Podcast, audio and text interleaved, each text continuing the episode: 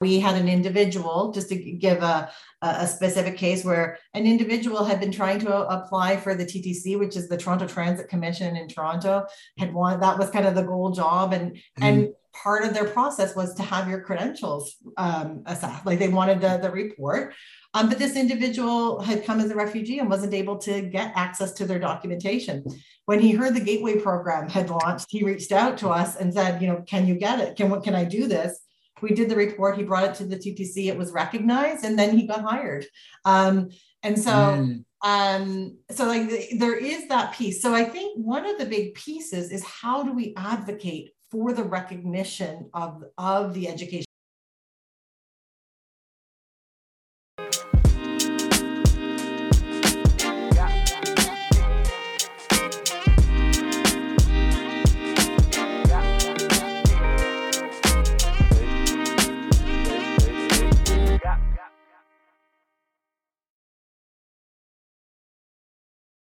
Uh, my name is Clarence Swed. I'm the Director of Operations at the Refugee Center. Today, I have the pleasure of interviewing Beth Clark, Senior Director of Strategic Partnership and Global Talent Bridge, World Education Services, also known as WES. The Refugee Center actually uses WES services to help refugees with their foreign credential recognition. So I'm very excited to discuss this topic with Beth today. Okay, Beth, so a couple of questions. Uh, I just want you first to uh, tell us a bit about yourself and what you do at WES. Thank you for having me on your podcast. Um, my name's Beth, as, as, you mentioned, and I work for WES, uh, which is World Education Services. Uh, we're a social enterprise dedicated to helping international students, immigrants, and refugees achieve their education and career goals in Canada and the US. Um, we're best known for evaluating international academic credentials. Uh, that's our core business. Um, but I work on the social impact side of our work um, and leading the Global Talent Bridge team, as you mentioned. Mm-hmm. Um, the Global Talent Bridge team really works to make sure that individuals are able to be successful using their skills and experience when they come to Canada. Mm-hmm. Um, and I can tell you more. I don't know how much to go into detail. perfect, perfect. And that's actually very interesting. And uh, we, as you, as I said previously, we do work a lot with uh, was uh, the WES Gateway program that you guys created specifically for the new the refugee population. Mm-hmm. Uh, can, can, you actually talk to us about the WES Gateway program and uh, what yeah, you guys try to do with that program? Yeah, and actually, the Gateway program is a great example of how the Global Talent Bridge team works. Actually, when I say that we're um, as a team, we work to see that people are able to be successful. One of the things that we you know the, the approach that we take is, is is looking at what's happening in the environment and in, in the sector um, and trying to figure out like what's working what's not working. And so the gateway program is a, is a program that was born out of need um, back in 2015 uh, when the syrian refugee crisis hit us.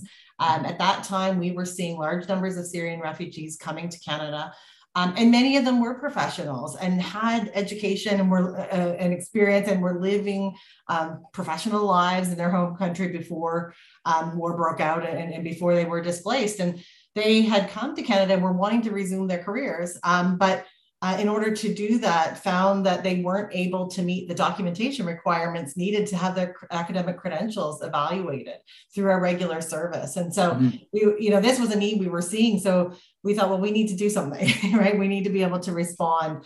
Um, and that really caused us to look at our evaluation processes to see what was working, what wasn't working, but also what could we do to solve this issue.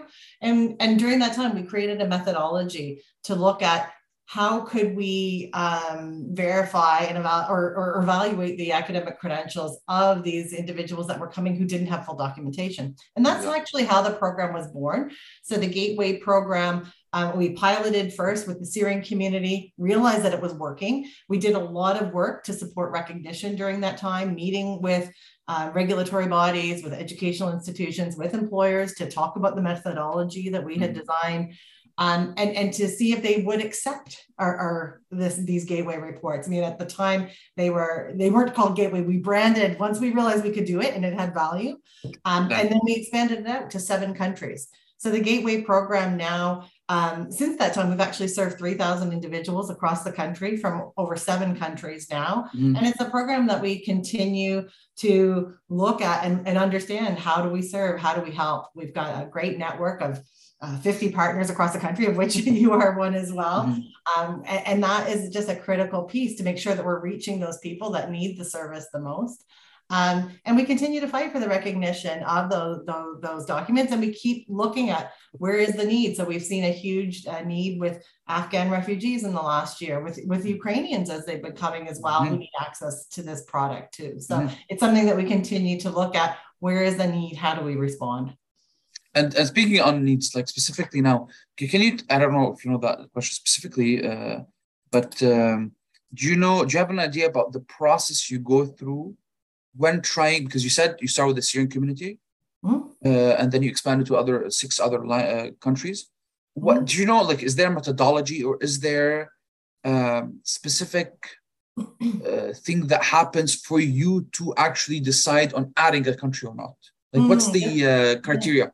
Yeah, that's a really good question. Um, and and it was, you know, we took on it, it was actually a big process in looking at, at, at could we do this for other countries. So one of the things I will say at WES, like we've been operating for close to 50 years now um, in both countries, which means we have um, a huge database, uh, you know, of yeah. academic credentials from around the world. Um, we've worked with more than 50,000 education institutions uh, and have experience with about 25,000 specific qualifications and, and, and I've worked with people with over 200 countries. So like uh, it's a mm-hmm. big database that we work with.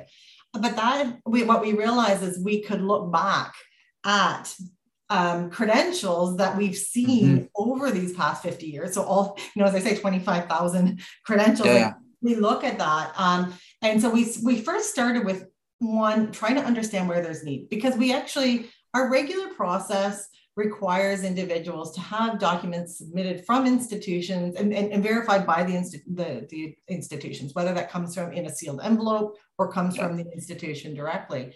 Um, and that's a critical piece of, of providing a verified assessment, um, which is really valued by those who make the decisions. I understand. But when when the educational institution no longer exists, right, which happens in, in cases where countries are war, war torn, or when people are persecuted and the, the country or, or the institution won't release the documentation, mm-hmm. that provides a real challenge. Um, and so we know that people can't always get it directly from mm-hmm. the institutions.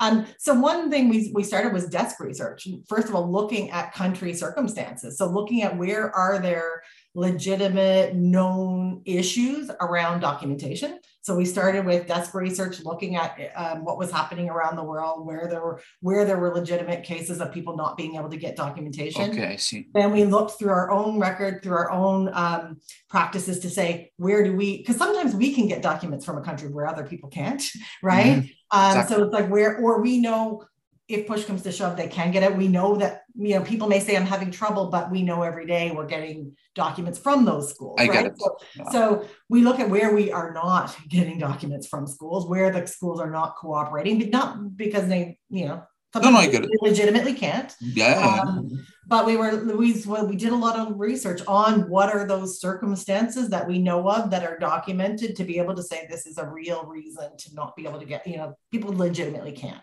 Yeah, um, I get it and so that was that was a big piece of that research is looking at so first of all where are there issues? Where are people like where do we know people can't get documentation?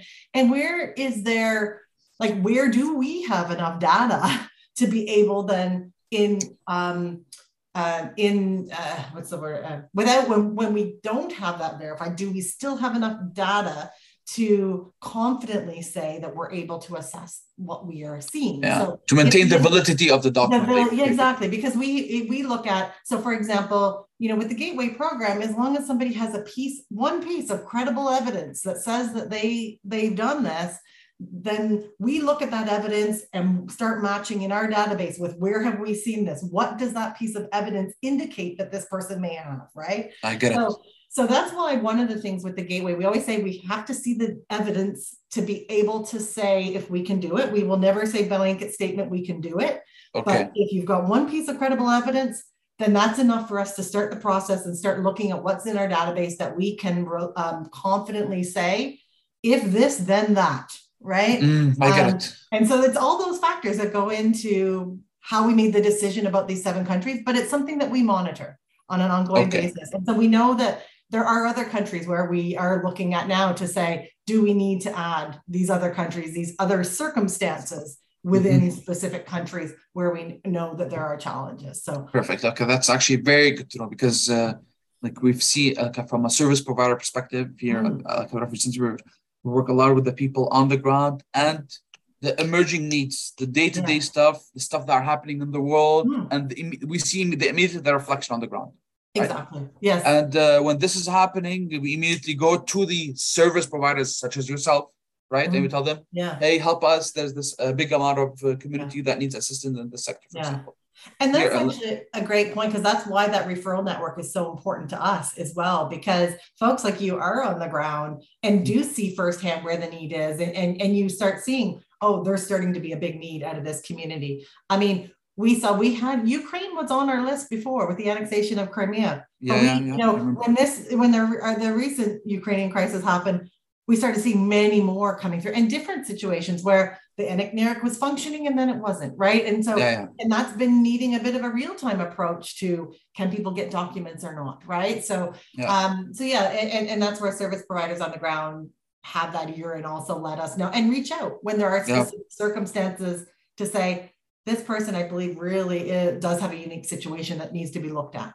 Yeah, and and, and honestly, that that's that's the amazing uh, work that you guys do. Honestly, we really appreciate this because uh, in the past, before making this partnership with you guys, I'm gonna be like uh, it was a very hard process because I remember the uh, ordre des ingénieurs or even the uh, engineers order in Quebec, for example, right. or the nurses order, mm-hmm. right. or uh, the different uh, institutions that needed some some yeah. form of equivalency.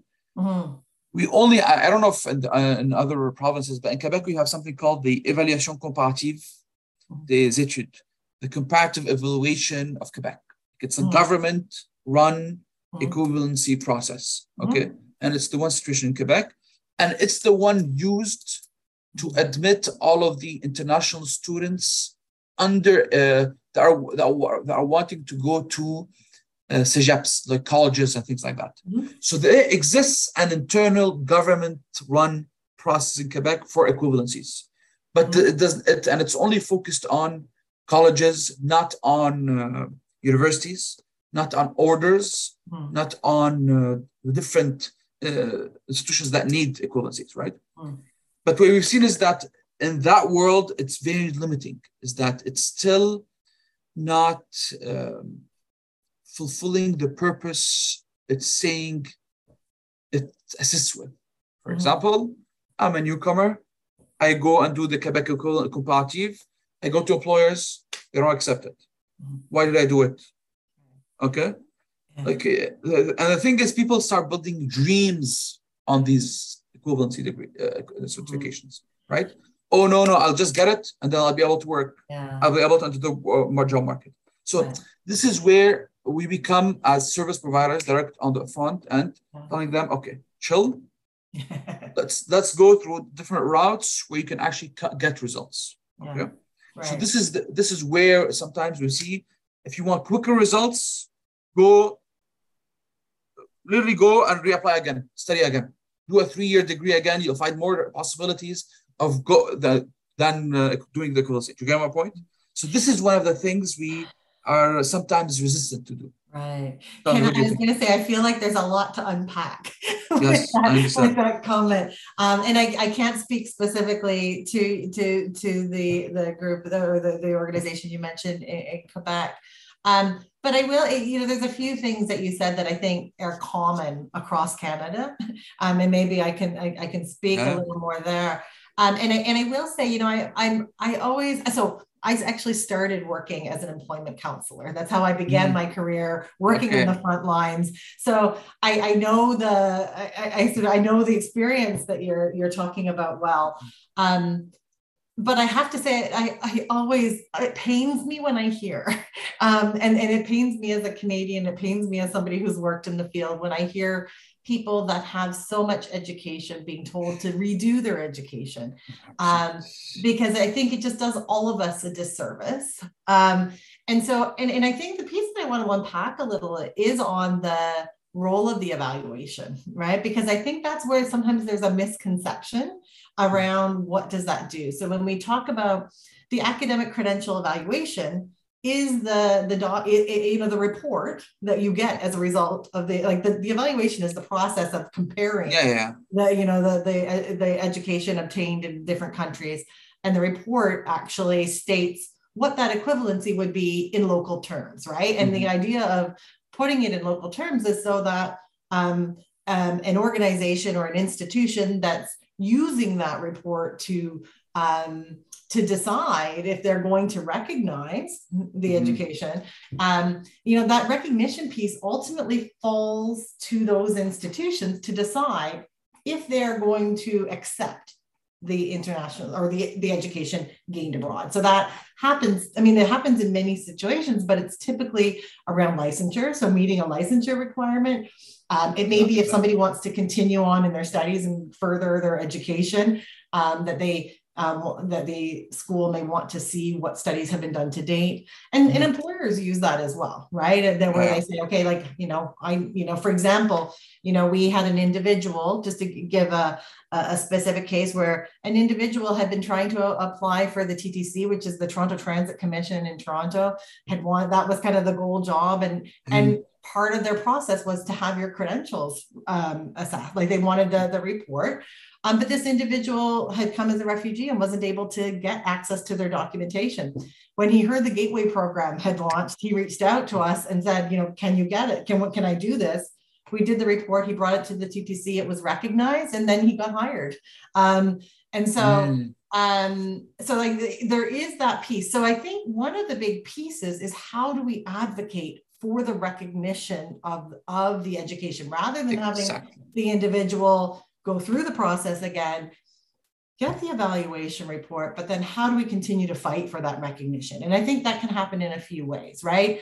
I think like WES, for example, through our social impact team, we can we do that work on a, on a regular basis. I mean, we um, I mean, there's a few so we like to say we're small but mighty on the, uh, you know in terms of the social impact team. We have a team that works on policy advocacy and we've done a lot of great work in ontario this this year um, advocating for inclusion of internationally educated health professionals so that they would be able to practice while working towards licensure. So that and, and we've made great strides in that area um, okay. this year. My team also works with employers in local communities as well advocating um, for um, and, and uh, well, advocating for inclusion, but doing that by way of saying, how do we help? And so we've actually been working with employers in communities across country to help them co-design and shape tools that help them understand and recognize and implement. So, um, so we're working behind the scenes and we're working with so many partners across the country that are also engaged. Um, municipalities have been working on this, economic development offices, chambers of commerce. I mean, I think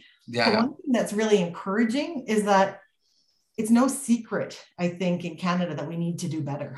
100%. Right? Like I think it like as a country we know, and I think like even new polls have shown that, that there's a lot of great sentiment towards immigrants and refugees and that this is the right thing to do. But I think we know that we need to do better. So the willingness can go a long way. Um, but I think it's also then how do we help immigrants connect into organizations like yours sooner in the process mm. so they can learn as well you know many we still know that many don't ever connect to the services and the government spends you know 1.2 billion dollars every year in supporting and, and, even providing services before people come so how yeah. do we make sure that people find out about them get access to them you know so that they know for example if they've got their credentials assessed that you can put it on your resume that says my credentials have been assessed as equivalent to a four-year degree in Canada, right? They're recognized, okay. That, okay. right? Like putting this on the resume, going to the interview, and when somebody says, like, "Oh, do you have Canadian experience?" that they're comfortable to say, "I have a lot of experience that is directly related to the product that you're selling." You know, I have a lot of experience working in this field through the and and and talking confidently about it. Mm-hmm. Um, and, and being able to really not come at it from a deficit perspective, but just to say this is what I can add, and and and it's it's doing the networking so that we change the narrative up front and all those strategies that that we just continue to chip away at. Uh, one hundred percent, and I appreciate what you just said because uh, it's literally I think that's that's the key to this whole thing, making sure that um, uh, like the the, the, employers or the institutions that will employ it to recognize these documents mm-hmm. and to like literally uh, like uh, be able to accept the, the, Yeah. the clientele that's coming with them. Yeah. A question on this. Mm. Uh, so a, a couple of things like uh, to to actually, I'm thinking I'm thinking on a couple of stuff here because I mean this is this is starting us into the the second part, which is a bit the solution that you guys proposed Mhm. to fix the problem, which is uh, specifically people coming here, as you said, sometimes doctors. I have met doctors of 10, 15 years of experience, unable to practice medicine, right? Mhm. Even, and not only that, engineers, doctors, uh, nurses, everything from every psychologist, graphic design, everything, everything. So even though there's a need, there's a huge need in the country Mhm. Numbers are staggering. I'm talking, for example, for Quebec, we're missing around 100,000 open positions Mhm. that are open and need to be filled ASAP, right? So it's not like there's no need. There's a need. The objective is to facilitate and develop uh, processes, and among them, what you guys are doing. And actually, I've seen the program that you mentioned, which is the program of uh, going to employers, going to municipalities, Mhm. working on another project in uh, Moncton, New Brunswick, Ah, right. and we've seen you there. We've seen you, and we're now we're working with these employers. And no, lo and behold, WES is already there, Yeah. working on facilitating the process. And like, and we appreciate that, realistically, like honestly. Um, and the objective is to, uh, if we get these employers to accept WES Gateway Program documentation, Mhm. would make our job way easier Mhm. in connecting the two, connecting the employees with the potential employers so that they can immediately go and uh, work. Again, point. That's actually one of the objective of that working Mhm. in Moncton, Right. right? And uh, if that is already happening, maybe then what we need to do is work on a different scale in big cities. Because I've seen that these small cities want people and they're willing to change the standard, let's say, easier to work with. Mhm. But in big cities, where the competition for each job is huge, Right. you have point? Like a competition in a small city, it's 40 people for one position, let's say. In a big city like Montreal, Toronto, each position has 200, 300, 400 applicants. Mhm. So the competition is higher. Mhm. And when you see a foreign degree, interna- an international degree, and um, and a Canadian degree, they're gonna go for the things I'm familiar with. Mhm. Okay, and that's actually could be a reason why these big uh, big corporations are avoiding risk. They're they're not best risk taker, right? So may- maybe that's a potential reason why they don't go for the international thing. Yeah. So the objective potentially would be to sorry I'm talking a lot, but the objective is to equalize or bridge the difference between this Canadian or what this employer sees as valuable this Canadian and this internationally uh, recognized degree, right? See what's missing, Mhm. what's actually the thing that they're looking for. Yeah. Okay. Yeah. Well, you, you- I think one thing you really hit on the head that is, again, one of those universal pieces. And I think it's just something, oh, somebody, I, I was, um, oh, I was in a, I, I was in a uh, webinar the other day and somebody called name it to tame it. And I thought that was an interesting way of talking about it. But I think one thing to name is when we look at hiring, right? Um, it, it- you you meant you said right there that you know when you come to hiring, how do people you know? I, oh, and now I'm not going to forget the words that you used, but there is people um, often hire what they're familiar with and what they're comfortable, with. right? Like it, it's an it's a natural bias that it, it's a bias that human beings have. Oh my right? God, one hundred percent. We can name that as a bias.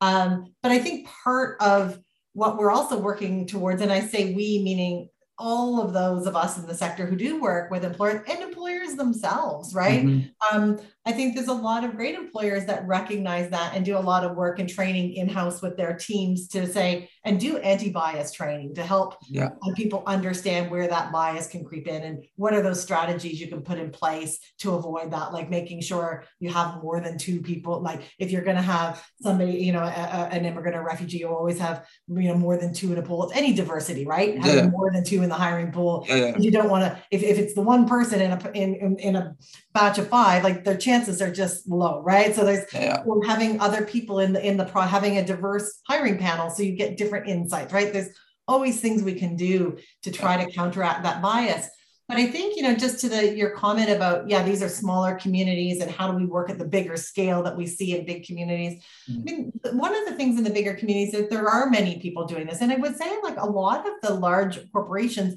are actually doing some great work also in trying to address some of these biases. I think they uh, they understand i think inherently that it's part of the business proposition. I mean royal bank of canada for example published a study looking at the the loss to the country in gdp 50 uh, 50 i'm going to forget the exact number but over 50 billion dollars of, of of lost productivity in terms of gdp for canada every year right? They they know it as a business driver and are trying to make those change but the change happens at the level of every individual hiring manager right? So how do we create those opportunities for those hiring managers to get to know this talent that we talked about and meet them on a day to day. And that's why I think the networking aspect is so critical because yeah. it allows people to form those relationships as humans.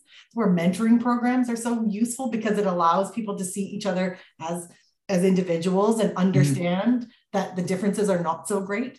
Um, but I will also say, you know, we are working also in the big cities and one of those approaches. One, uh, we had a really effective community um, campaign last year called hashtag welcoming economy for refugees. Mm-hmm. It was a national campaign. We engaged 54 partners across the country and engage business leaders and had high profile business leaders participate in videos speaking about refugee talent and the and and the value of refugee talent and highlighting programs and practices and, and, and resources that worked for them. And it was mm-hmm. an effort to reach other business leaders to open their eyes to the value that refugee talent um, brings to this country. And that's being followed up actually november 21st in toronto with a hiring event. It's a coordinated hiring event for refugees to hire refugees. And we've got, um, I'm going to, I know I've lost track of where the number is at, but a number of, of large employers coming with actual jobs that they plan to hire either on the spot or grant second interviews, that there's a real commitment to hire refugees at that event as a result of some of this work. So it is happening in the in the large cities on the large mm. scale. Okay. The employment councils across the country also work with employers in cities like Vancouver and Calgary and Edmonton and Alberta. Like so, there's there's so much that is actually happening, but uh, there's there's many employers to reach. That's the thing. So like it's, it's, a, it's a it's a whole country effort. One hundred percent. And and and honestly, like yeah, and uh, I get that. And uh, so the, the, actually, and for the November twenty first event, for example, would these refugees, for example, be people that went through the WES Gateway program, right? Some will, some won't. Um, okay. They're all they they were again. We really believe in partnering with those on the ground because WES doesn't do the direct work ourselves. We yeah, work yeah, yeah, with partners, so we're working with a, a, network of agencies that are on the ground. We're working with Refugee Jumpstart Talent to help in the coordination of this mm-hmm. as well. Um, and those partners who are serving refugees on a day to day basis will be referring and, and, and doing some of the screening against the jobs that are open as well so that people come for interviews with and knowing what what jobs they're interviewing exactly on the spot. Okay, so it's not just a come and pass your resume around. Yeah, yeah. Come and interview for a specific position. That's actually very encouraging to watch you. And hopefully, hopefully do something of this in, in Quebec. Yeah, well, yeah, no, we, we would like to take the model to other communities next year. So uh, we'll keep talking. 100%. Like, it would be very interesting to work on this. Hey y'all, it's Alina, and I'm here to get you in the know. Canada's Immigration Minister Sean Fraser announced on Tuesday a plan to welcome 500,000 new permanent residents to Canada by 2025. This is part of the government's plan to stimulate the labor market, which is currently experiencing a shortage of workers. While this may provide positive pathways to citizenship for some, this plan has negative implications for government assisted refugees. Due to the increase in intake of other immigration streams, Canada is planning to reduce the number of government assisted refugees by a third by the year 2025. Now you're in the know. I'll talk to you in a bit. Back to the episode. Okay.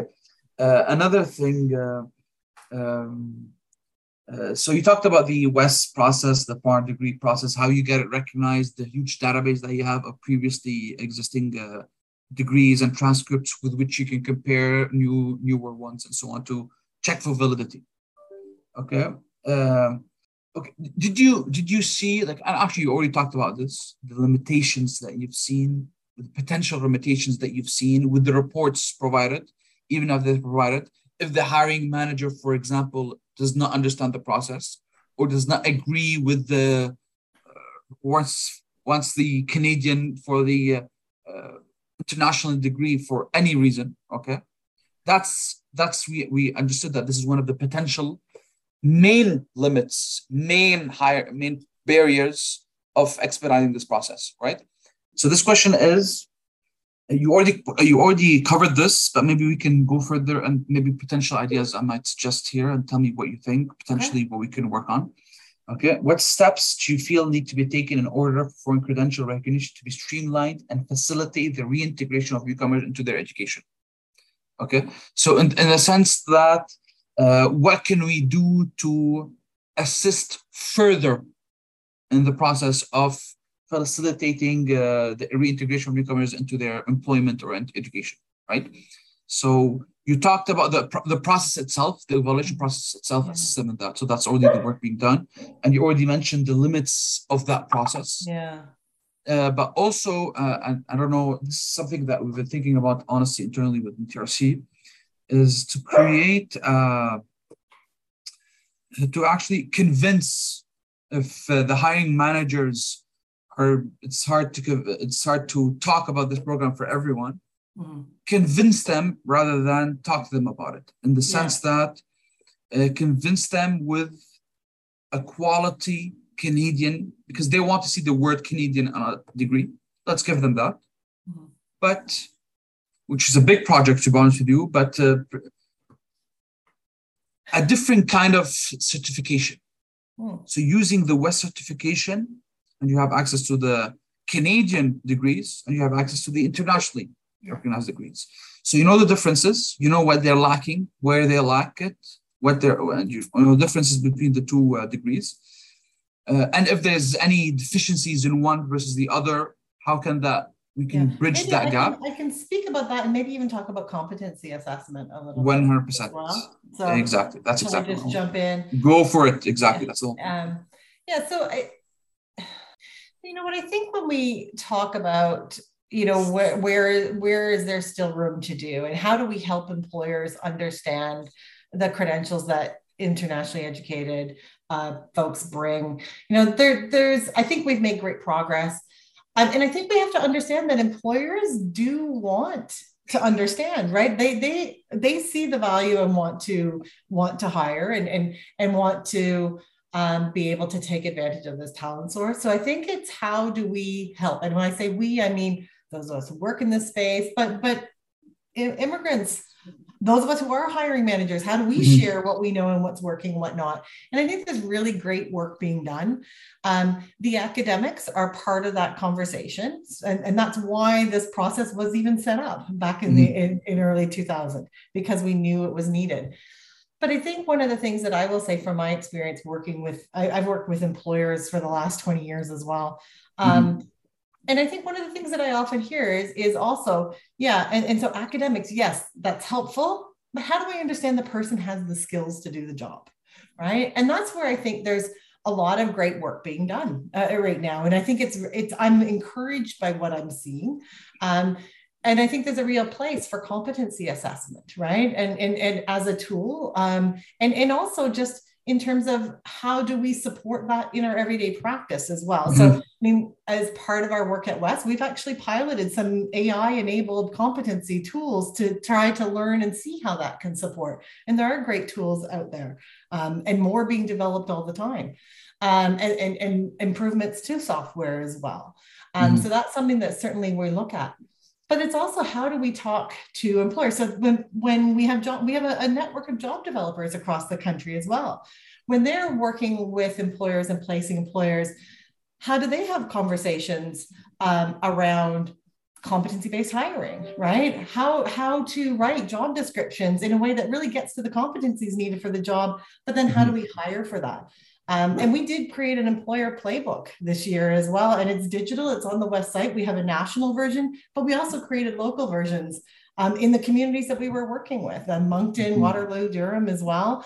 Um, to look at how do we support employers in some of these practices and, and how do we also then work also with immigrants so they're able to speak to their skills from a competency perspective mm-hmm. so that the employer is listening with you know for the competencies and the individual is speaking about their competencies as well. So i mean there are tools yes and i think yeah those are developing and we're looking at those and, and, mm-hmm. and there's a lot of work being done in those space. There's organization uh, the immigrant employment council in bc has a tool called FAST that helps people use a competency based approach to say where am i? Do like where where what skills do i have? What other skills do i need to be able to pass licensure tests and then mm-hmm. fill in gaps? So you don't have to start from scratch you can actually look at where i am these are the specific gaps i need to fill and then go forward so actually, they're doing that work now more across the country as well. So there's great tools being done, but I think there's still a lot at the individual level that we can do too to say,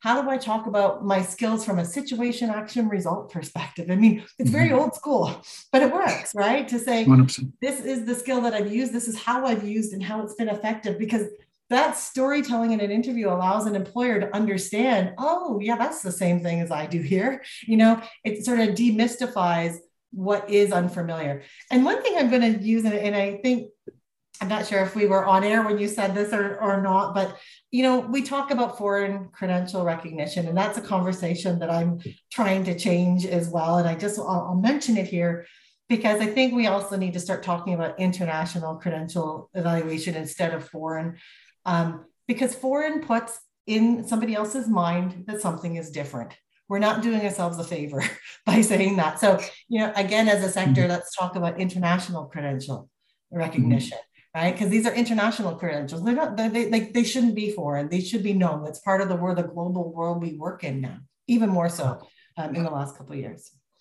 Uh, no, I like that. I like that point because uh, whether we like it or not, there is subconscious biases that exist yeah. in the day to day. So why why and, uh, plant the seed? exactly. Literally before we like we're trying it's a huge block to the problem before we even start.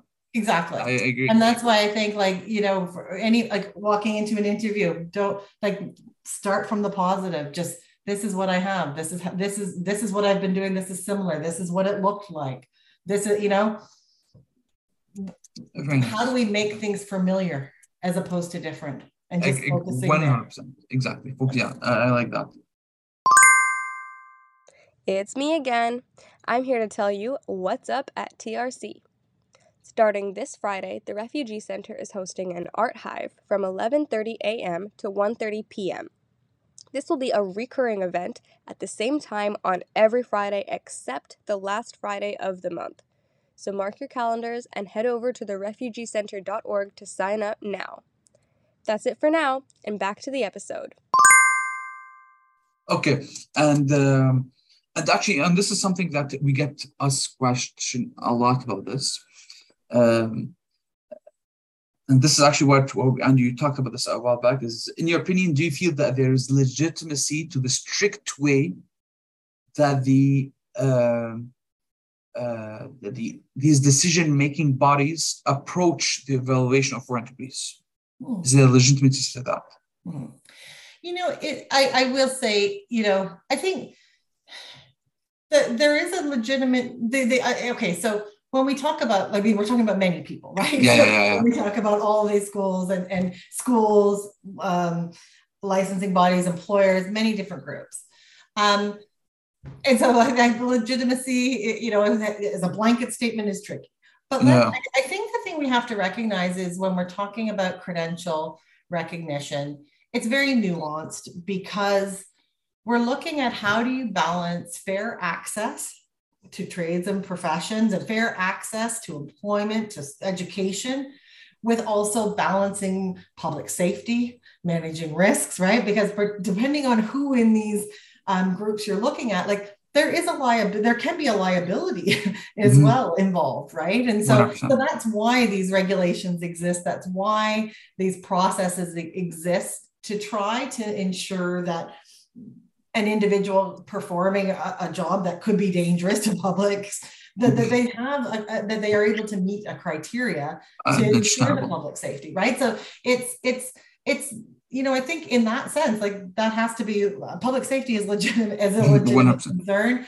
the devil's in the details, right? It's how do you balance the act, the fair access, the transparency with managing that that eh, managing the risk and, and, and, ensuring public safety and and it's it's a very fine balance and it's mm-hmm. something that i think people do want to get right and processes do get reviewed we have fairness commissioners and a number of provinces that are looking at this and, and trying to look at pro, uh, like you know quebec has a fairness commissioner as well mm-hmm. and they're looking um, to say like are we doing our due dil- like due diligence like are these entities um, creating fair, transparent processes, re- responding in time. And so there are there's a lot trying. Like we're trying to do better, but yeah, there's always room to improve. I get um, And I think just the fact that you know, when I look at like how much money gets invested in trying to solve these problems, there is real interest in solving these. No, definitely. You know, um, but but it's uh, it, it's nuanced and it's complex and it's not one entity, right? Like even if you look at a profession, there's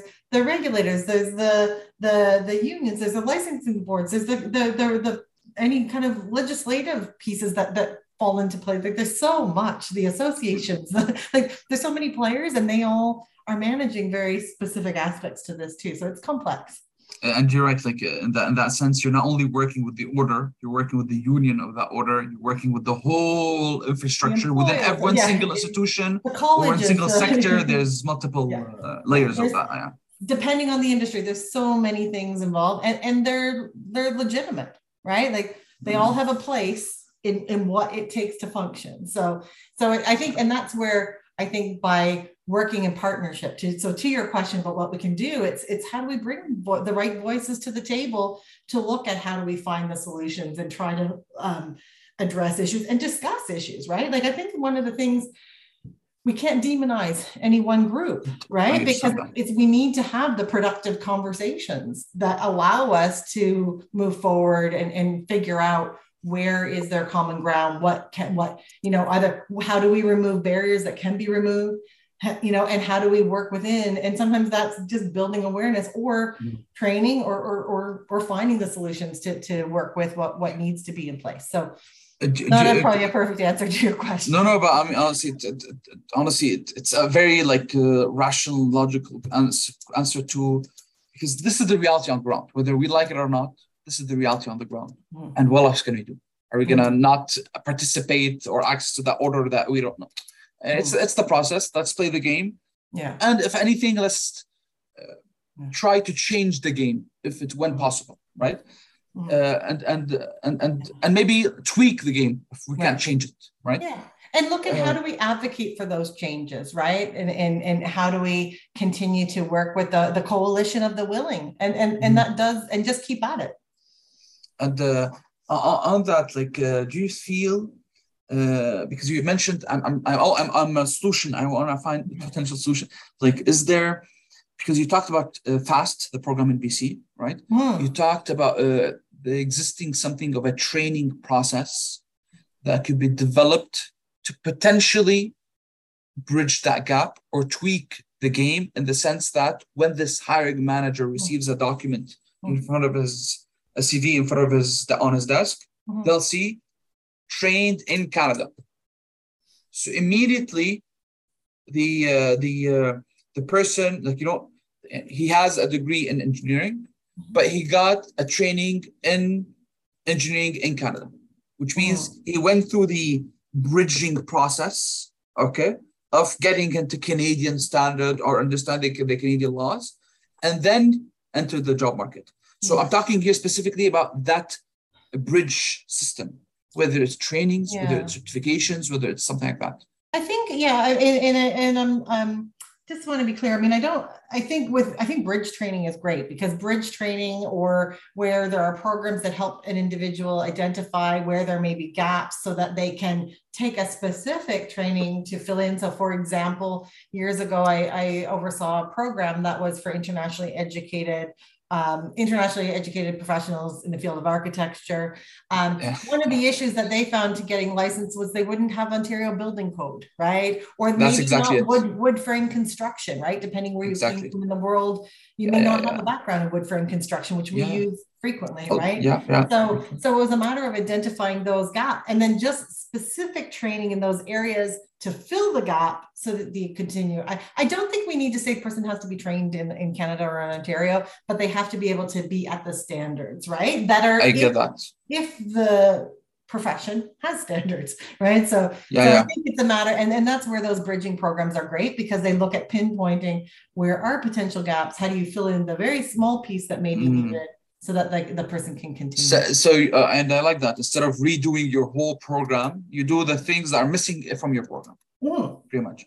And have you seen have you seen like uh, this uh, working successfully in other locations? Like, is this is this being tried? Is this Well, the fast program? No, this is um this was a, a bridging program and, and it's still in existence now. I mean, I, I was managing in 2008. I I hate to admit how long ago that was because it gives away a bit of my age. But uh, but uh, there are, there have been successful bridging programs operated across the country for quite some time and and serving people in specific occupations, right? So okay. so they okay, do okay. exist and there are great examples of that uh, from across the country. Okay, that's good to know then. Okay. Okay. Um, See, we're seeing that to answer you. Okay, yeah, Oh. down to the uh, mini. Uh, so um, I'm just gonna do it the normal outro and then you whatever it is. Okay. So thank you so much, Miss uh, Beth. I'm gonna repeat that. One second. yeah. Um, stop. Repeat. Okay. Uh, thank you. God damn it. One second. Okay. Uh, thank you. Thank you.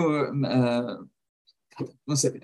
Thank you, Ms. Beth, for uh, accepting this invitation today. Really appreciate you coming. Okay. And we, I really enjoyed this discussion and hopefully for more open discussions between us and you, because I really appreciate the work that you do. And uh, I see a lot of potential.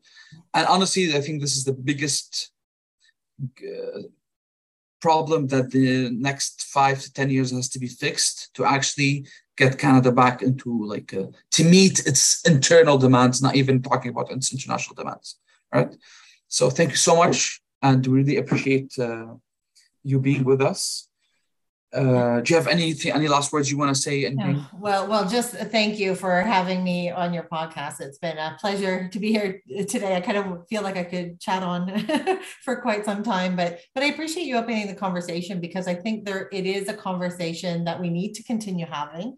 Um, I think it's important to understand the context of the many players, and I think creating this space for for people to understand all the all the various moving parts, and and for us to come together around what needs to keep working how do we keep working on this how do we keep moving it forward it, it is something that is going to take everyone at the table so i appreciate you creating the space and and just want to also appreciate your partnership in the gateway program as well 100%. because that program doesn't uh, take place without partners such as the refugee refugee center of montreal as well Yeah.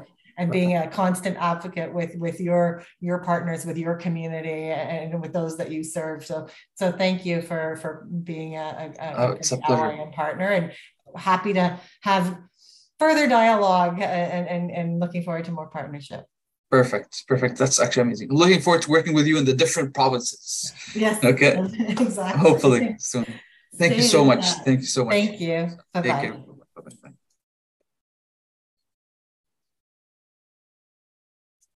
Uh, conclusion. Uh, well, that concludes this episode of Point of Entry. Thank you so much, Ms. Uh, Clark, for uh, being with us today. To continue learning more about the Refugee Center, you can visit our website at therefugeecenter.org, and you can follow us on our social media platforms, including Instagram, Facebook, Twitter, and TikTok. Stay tuned for our next episode, and thank you so much for listening. That's the that's the conclusion. Is it good? All good?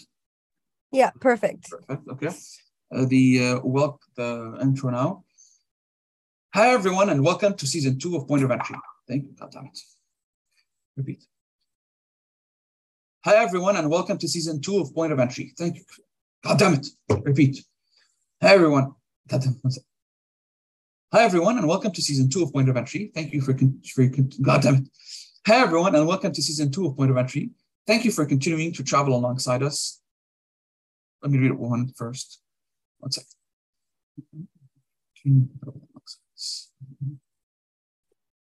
Man, that's so funny. so I'm trying to what the hell? Hi, hi everyone, and welcome to season two point of entry. Thank you for continuing to travel alongside us, the Refugee Center. What's this written like this? Thank you for continuing to travel alongside the Refugee Center. as we guide you through the resettlement process in Canada and the inner working of grassroots organization in Montreal. What the help of resources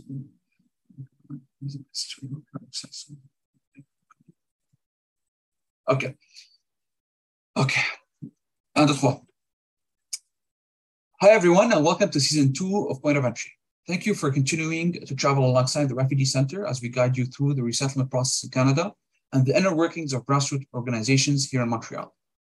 Stay on board as we explore the experiences and challenges faced by many newcomers to Canada.